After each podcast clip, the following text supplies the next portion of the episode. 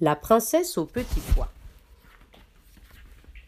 Il y avait une fois un prince qui voulait épouser une princesse, mais une vraie princesse, et il voyagea dans le monde entier pour en trouver une. Mais c'était bien plus difficile qu'il ne l'avait cru. Certes, il y avait beaucoup de princesses, seulement comment savoir si c'en étaient des vraies? Il ne pouvait s'en assurer tout à fait. Toujours quelque chose n'était pas comme il fallait. Il rentra chez lui tout triste car il n'avait pas trouvé de vraie princesse à épouser. Or un soir, il y eut un temps affreux, éclairs et tonnerres et torrents de pluie. C'était effrayant. Soudain on frappa à la porte du château, et le vieux roi alla ouvrir. C'était une princesse qui était dehors. Mais Dieu, de quoi avait-elle l'air avec cette pluie et ce vilain temps? L'eau ruisselait de ses cheveux et de ses vêtements, entrait dans son nez et dans ses souliers, et en sortait par les talons.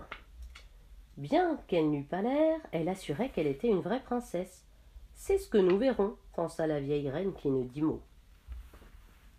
La reine alla dans la chambre à coucher, défit le lit et déposa au fond un petit poids.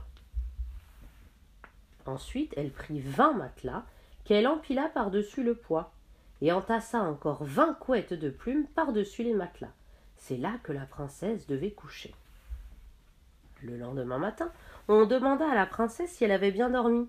Horriblement mal, dit-elle, je n'ai pu fermer l'œil de toute la nuit. Il devait y avoir Dieu sait quoi dans mon lit. Il était si dur que j'en ai le cœur couvert de bleu. C'est terrible. On vit ainsi que c'était bien une vraie princesse. Seule une vraie princesse pouvait être assez délicate pour sentir un petit poids à travers vingt matelas et vingt couettes de plumes. La princesse la prit donc pour le prince, pardon, la prit donc pour femme, car il était persuadé d'avoir enfin trouvé une vraie princesse.